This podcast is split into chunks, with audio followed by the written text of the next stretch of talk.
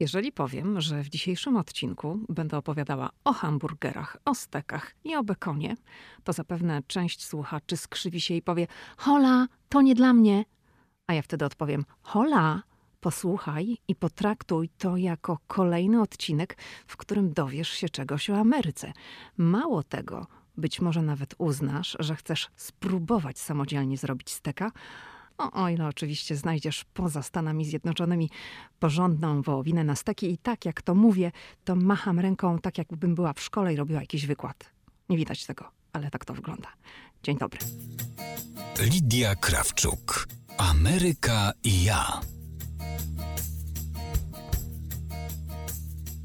Halo, halo. To jest 27 odcinek podcastu, w którym będę opowiadała o amerykańskich hamburgerach, stekach i bekonie. To już mówiłam na początku, ale teraz tylko przypominam. Wiem, weganie już wyłączyli albo wyłączają w tej chwili. No przykro mi bardzo, ale będę mówiła dalej. Chociaż, chociaż może tego nie zrobią, bo niektórzy, tak jak mi piszą, to mówią, że lubią mój głos. Także bardzo dziękuję za te miłe słowa, dziękuję za wszystkie recenzje, za wiadomości, które dostaję i w których one są zawsze miłe. W których podkreślacie, że Wam się podoba mój podcast, to w jaki sposób mówię, jak opowiadam i że przybliżam tutaj w tym podcaście Amerykę. I taki cel jest tego podcastu. Ok, to zaczynamy już z właściwą treścią, z podcastem. Chciałam powiedzieć, że na początku lutego wybieram się do Los Angeles. To będzie mój jedenasty raz. Tak, jedenasty raz jadę do Los Angeles. Co roku właściwie, nie właściwie, a na pewno co roku latam do Los Angeles pod koniec lutego albo na początku marca. I kiedy przygotowywałam sobie zagadnienia do tego odcinka podcastu, to sobie przypomniałam, że takie moje wielkie oh my goodness, co to jest odnośnie hamburgerów, o których teraz będę mówić, było przy okazji jednej z pierwszych wizyt w Los Angeles, a dokładnie w Hollywood. To chyba nie było za pierwszym razem, to mogło być za drugim albo za trzecim. I to było na 100% w Hollywood. Dokładnie to było w hotelu przy bulwarze zachodzącego słońca, przy takiej ruchliwej ulicy w centrum Hollywood. I z okna hotelu zauważyłam jakąś taką wielką kolejkę. Tam był gigantyczny parking, mały taki nie za wielki budynek klockowaty, jak to w Ameryce bywa, bo w Stanach są mm, albo takie wysokie wieżowce, drapacze chmur, ale dużo jest też takich klockowatych budynków. No i ja z okna hotelu widziałam biały klocek i wokół tego białego klocka było bardzo dużo samochodów i też ludzi. No i tak patrzę i mówię, kurczę, co to jest? Zawołałam Pawła, mówi, to jest jakaś jadłodajnia, to tam coś dają do jedzenia. I no, logo tego czegoś nie za wiele mi mówiło, bo widziałam z hotelu, że tam było logo. I nie widziałam tego logo wcześniej i ono jakoś nie zwróciło mojej uwagi, ale okazało się, że tam właśnie w tym klockowatym budynku sprzedają hamburgery, a kolejka samochodów wynikała stąd, taka gigantyczna kolejka samochodów wynikała stąd, że tam było drive-thru, czyli można było po prostu z samochodu dokonać zamówienia i odebrać od razu jedzenie. I mój mąż wtedy wisiał na telefonie i do znajomego mówił coś mniej więcej w tym stylu. Mówi, słuchaj, tutaj obok hotelu jest jakieś In-N-Out Burger i tu jest ciągle kolejka. No bo to, o czym opowiadam, to, że wywnioskowaliśmy, że tam sprzedają coś do jedzenia, to się nazywało In-N-Out Burger. I ten znajomy powiedział wtedy do Pawła, mówi, stary, to są najlepsze hamburgery w tej części Ameryki, ty musisz tego spróbować, one są po prostu super. No ten znajomy ma w ogóle skłonność do, do hamburgerów, lubi takie amerykańskie jedzenie typowe, no i bardzo rekomendował, żebyśmy poszli do tego baru z hamburgerami i spróbowali tych hamburgerów, no bo one po prostu są cudowne, najlepsze na świecie, w ogóle super. No to jaka mogła być decyzja? No oczywiście, idziemy, zwłaszcza, że to no, rzut beretem, tak? Tylko trzeba wyjść z hotelu, tam przejść, nie wiem, 30 czy 50 metrów i już zaraz, No może więcej, trochę tam 150, nie? No ale tu już tak wiadomo. Już tam zaczynam opowieść, jestem podekscytowana, będę mówiła, że już tam wpadam. W każdym razie, no idziemy do tego baru. In and Out Burger. Tak to się nazywa. No, oczywiście tych samochodów było bardzo dużo, ale w środku jeszcze było masę ludzi, bo oprócz tego, że jest drive-thru, no to jest tam normalna też restauracja, czy restauracja. Zawsze mam problem, bo Amerykanie zawsze mówią tak restauracja, restauracja na tego typu lokale. No mnie restauracja kojarzy się z czymś innym. Myślę, że w Polsce też restauracja kojarzy nam się z czymś innym niż fast food, prawda? Także no, tam było bardzo dużo ludzi, był duży tłok. I my się rozdzieliliśmy, czyli ja poszłam szybko zająć jakieś miejsce, żeby, żebyśmy mogli usiąść tam przy stoliku, a Paweł poszedł stanąć w kolejce, żeby złożyć zamówienie. No i ja tam siedziałam, siedziałam, a on tam stał i stał, bo było tyle ludzi. Wrócił po jakimś czasie poirytowany, no bo kolejka była bardzo duża i oczywiście tak jak to w amerykańskim fast foodzie, było sporo rodzin z dziećmi, ale było też dużo mężczyzn, mężczyzn, tak, to zwróciło moją uwagę, bo to było tak w porze lunchu, to była przerwa w pracy, no więc ci panowie sobie wyskoczyli na hamburgera. Kiedy ja tak czekałam na Pawła, jak on stał w kolejce, żeby zrealizować zamówienie, no to rozglądałam się tam dookoła. No i uznałam, że te hamburgery, kurcze, naprawdę muszą być jakieś sławne, słynne i w ogóle nie wiadomo jakie, ponieważ obok siedziała pani i robiła zdjęcia. To nie były jeszcze jednak takie czasy mediów społecznościowych, Instagrama jak teraz. To był gdzieś 2010, nie, myślę, że 2011 rok, także to już trochę czasu od tego momentu minęło. I oczywiście ta pani w ogóle robiła zdjęcia nie telefonem, tak jak teraz wszyscy wyciągają telefon, tylko miała taki normalny lustrzankę. I fotografowała te hamburgery tam z taką pasją. Mówię, kurczę, to chyba naprawdę musi być coś, nie, że ona robi tak te zdjęcia. No i zaraz po jakimś, czy może nie zaraz, no po jakimś czasie przyszedł Paweł wkurzony na maksa, bo powiedział, że przy kasie jak składał zamówienie, to dostał tam 50 któryś numerek, a w okienku obok wyczytywali dopiero 20 któryś. Czyli wynikało z tego, że chyba 30 zamówień gdzieś tam przed nim trzeba było zrealizować, zanim no, przyszła jego kolej.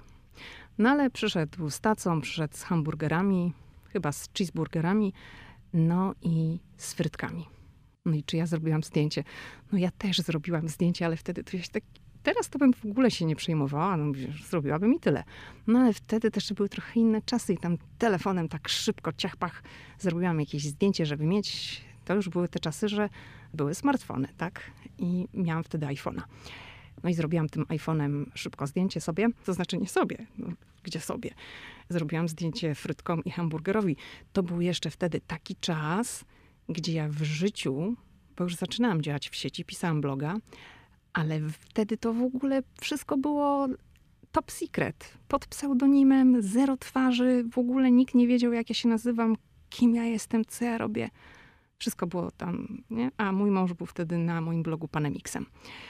No więc pan X zaczął jeść tam tego swego hamburgera, ja swojego fryty. No i wcinaliśmy ten amerykański fast food. Czy ja byłam zachwycona? No jak ja mogłam być zachwycona, jak ja ogólnie w ogóle nie przepadam za hamburgerami, to nie jest y, moja bajka. No po prostu nie lubię kotleta w bułce i to mnie naturalnie jakoś tam specjalnie nie zachwyciło. Frytki były dobre. To pamiętam, że frytki były dobre i muszę przyznać, że bułka też była niezła, bo często bułka w hamburgerze no jest taka gumowa, powiedziałabym, prawda? A tutaj ta bułka była podpieczona. Więc ona smakowała o wiele lepiej, bo była podpieczona i była chrupiąca, nie była gumowa i to na pewno jest wielki atut tego hamburgera, lecz ta wołowina była jakaś super i tak dalej, to ja nie będę się w tej sprawie wypowiadać, ponieważ o tym to mógłby powiedzieć ktoś, kto kocha, lubi hamburgery i dostrzega pewnego rodzaju niuanse, tak? No ja nie jestem mm, osobą, która może się w tej kwestii wypowiedzieć. Ja po prostu poszłam spróbować, bo mnie to ciekawiło. I czy ja polecam spróbować amerykańskie hamburgery?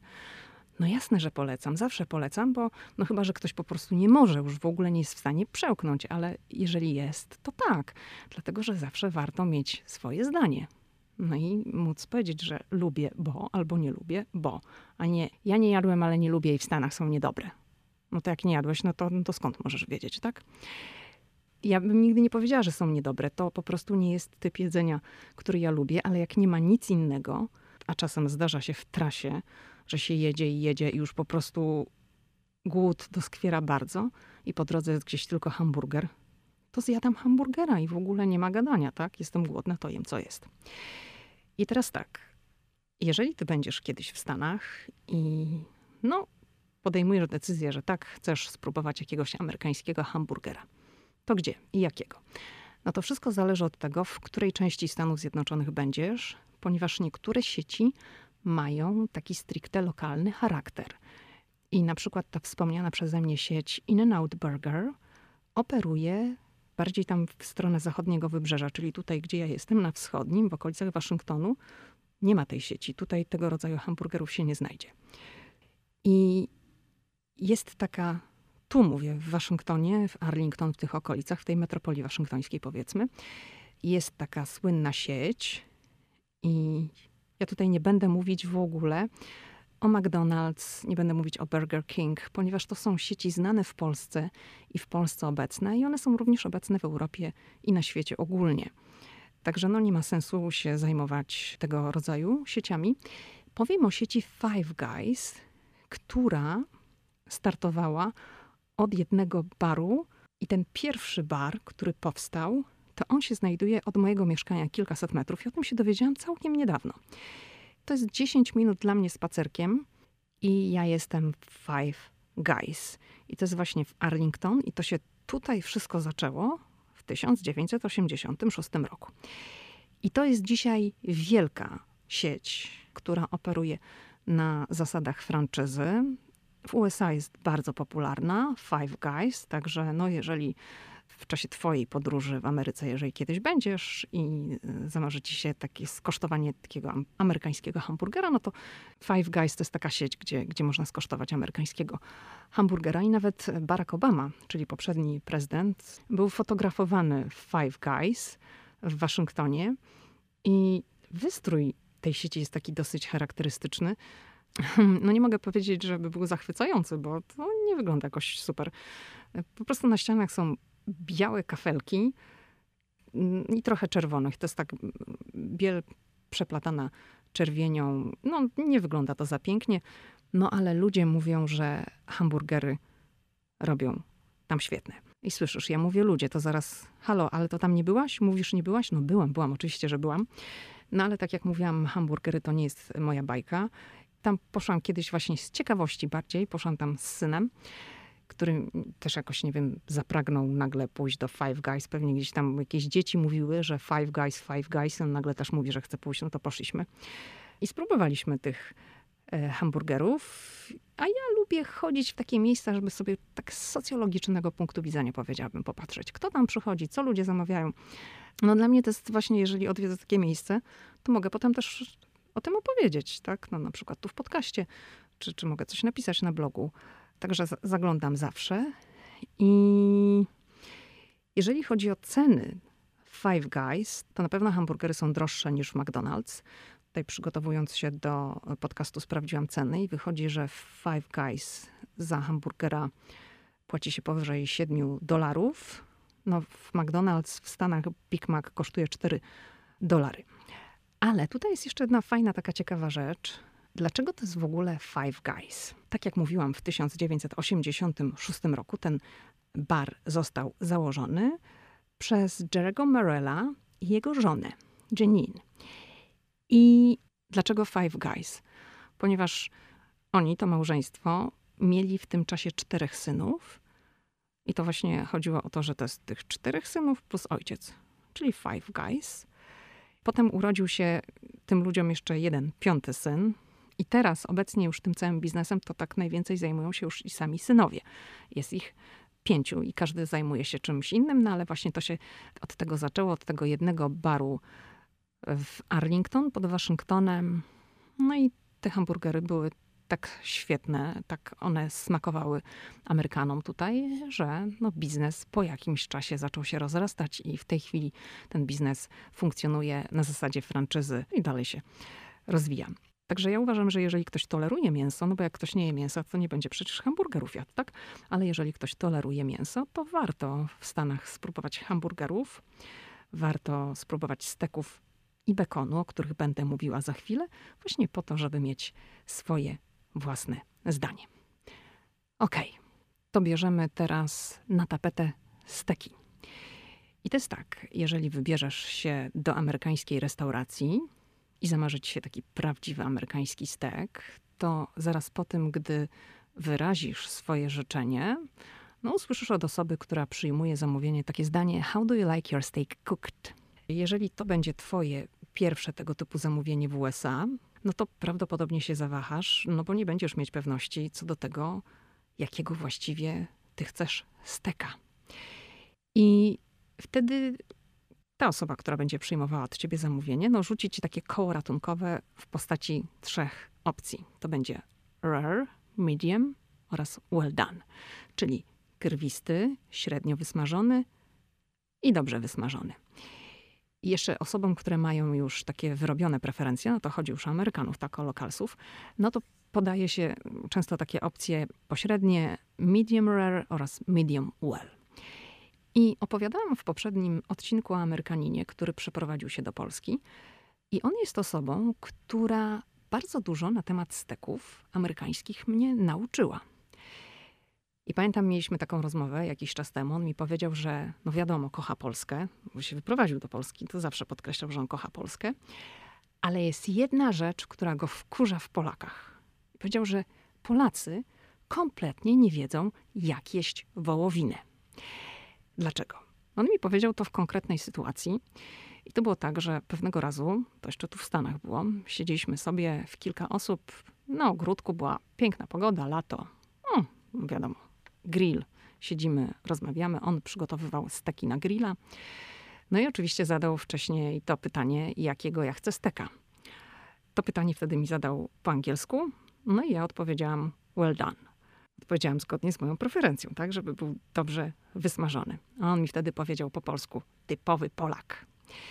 On mówi trochę po polsku, no ale tak jak już się rozmawia na jakieś szersze tematy, to po angielsku. No ale wtedy mi odpowiedział po polsku, typowy Polak.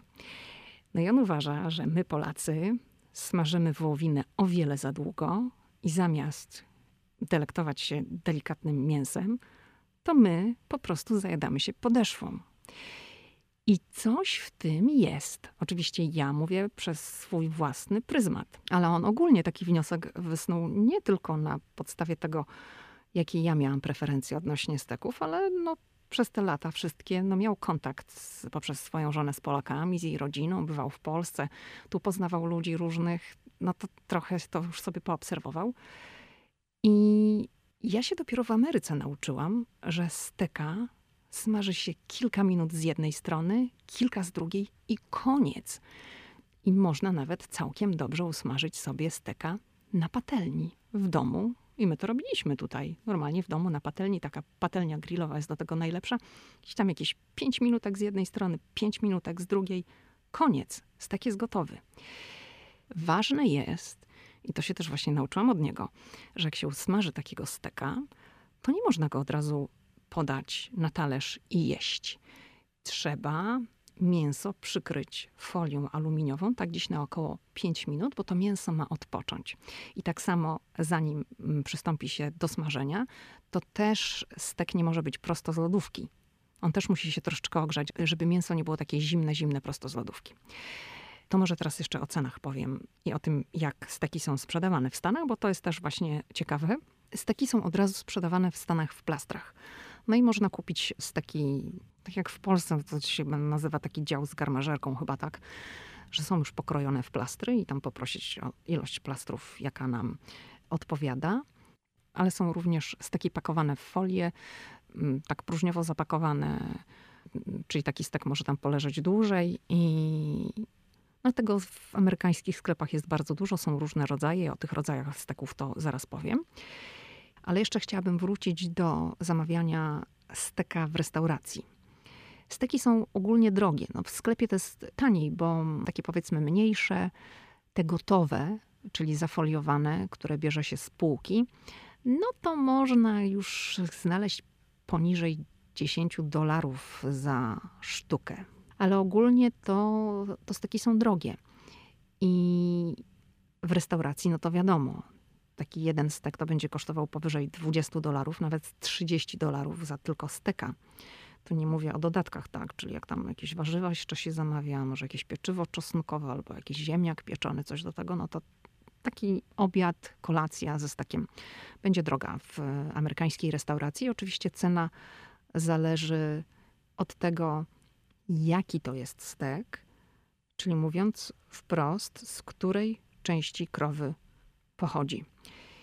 Ja sobie tutaj przygotowałam taki rysunek. To można znaleźć w amerykańskim internecie. Jak kogoś to interesuje, to, to może sobie poszukać. W każdym razie chodzi o to, że jak się popatrzy na taki rysunek, to można zobaczyć takie nazwy jak ribeye, New York strip, filet mignon i takie właśnie nazwy znajdzie się również e, w karcie, gdy zamawia się steka w restauracji. I na przykład, jeżeli ty nie lubisz tłustych kawałków mięsa, to na pewno nie zamawiaj ribeye steak, bo ten rodzaj steka ma w sobie najwięcej tłuszczu. No i to jest już stek dla prawdziwych smakoszy i miłośników. No jeżeli ty jesteś kimś, kto kontroluje spożycie tłuszczu lub po prostu tłuszczu nie lubi, nie lubi tłustego, to najlepszym rozwiązaniem będzie dla ciebie filet mignon. Natomiast jeśli no, masz ochotę na coś pomiędzy, no to śmiało można zamawiać The New York Strip.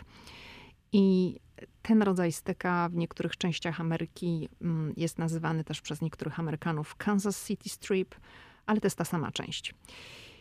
I ten mój znajomy Amerykanin pokazał mi taką sztuczkę, no może to nie jest dobre słowo, w każdym razie udzielił mi takiej pewnej rady, w jaki sposób rozpoznać, czy mięso jest krwiste, czy jest średnio wysmażone, czy dobrze wysmażone. I tak, no jeśli pieczesz steki na grillu i chcesz właśnie się o tym przekonać, sprawdzić, jakie będą, no to musisz taki zrobić test i do tego testu wystarczą ci tylko własne dłonie. No i załóżmy tak, że robimy sobie taki test, czyli popatrz na swoją dłoń, załóżmy, że to będzie lewa. Ja będę mówiła o lewej.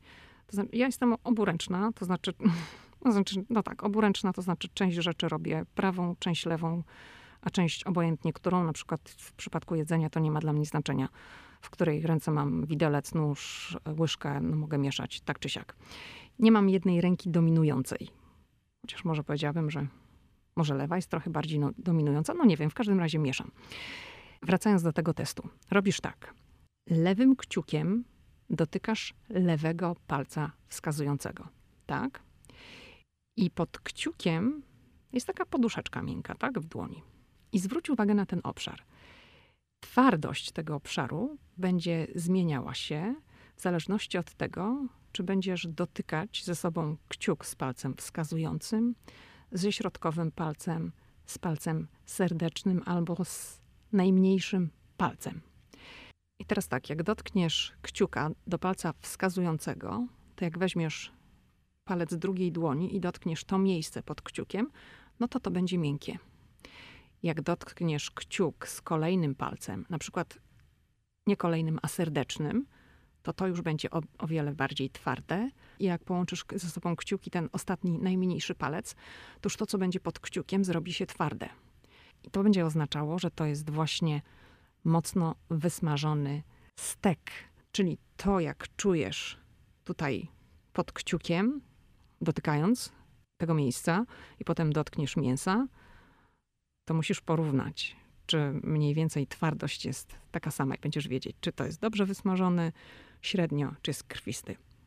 To nie jest wcale takie łatwe. To tak brzmi. On mi to pokazał i dla niego to było łatwe i to było normalne. Dla mnie może to nie jest takie łatwe, no ale takiego testu się nauczyłam i w internecie też można znaleźć właśnie zdjęcia z kciukami i z takimi testami. Także jak ciebie to interesuje, to, no to takie rzeczy są też w internecie.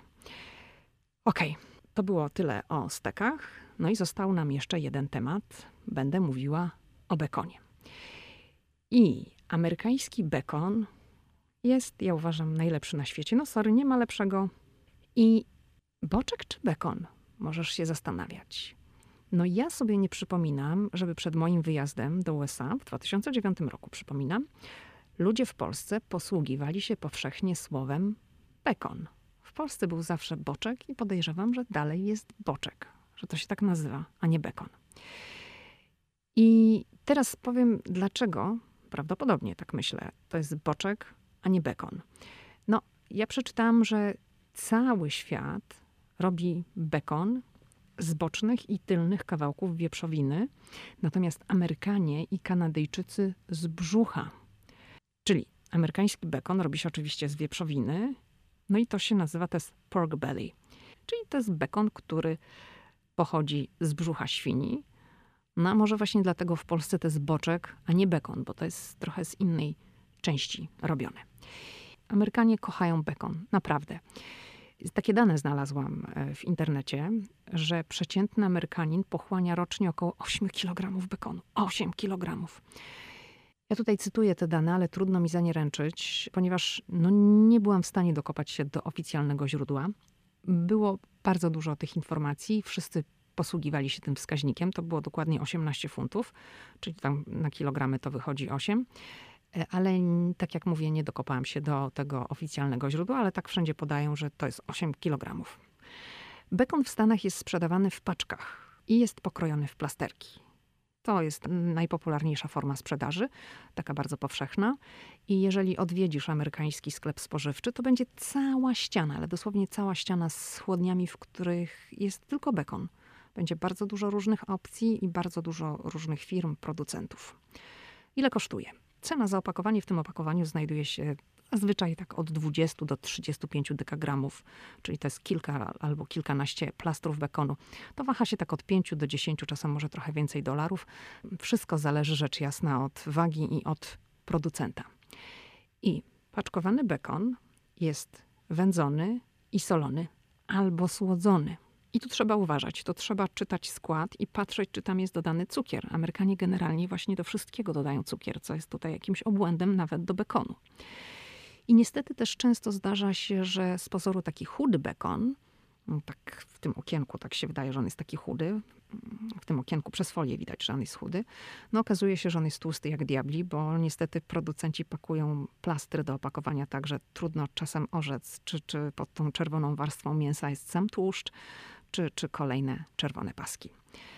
No i tak jak mówiłam, że trzeba zwracać uwagę, czy bekon jest słodki, no bo się zdarzają wpadki, ja kiedyś nie zwracałam uwagi i kupiłam jakiś bekon, i potem mi nie smakował. Po co, po co do bekonu cukier? Halo, no już bez przesady. No tak jak trzeba też patrzeć na mąkę, tak? Bo niektóra mąka w Stanach jest solona. I pamiętam jeden z takich pierwszych numerów, jaki nam się zdarzył, Kupiliśmy mąkę na ciasto, ciasto zostało upieczone i w ogóle poszło do kosza, bo to była słona mąka. No beznadziejnie to smakowało. Jak to mogło dobrze smakować, jak mąka była słona?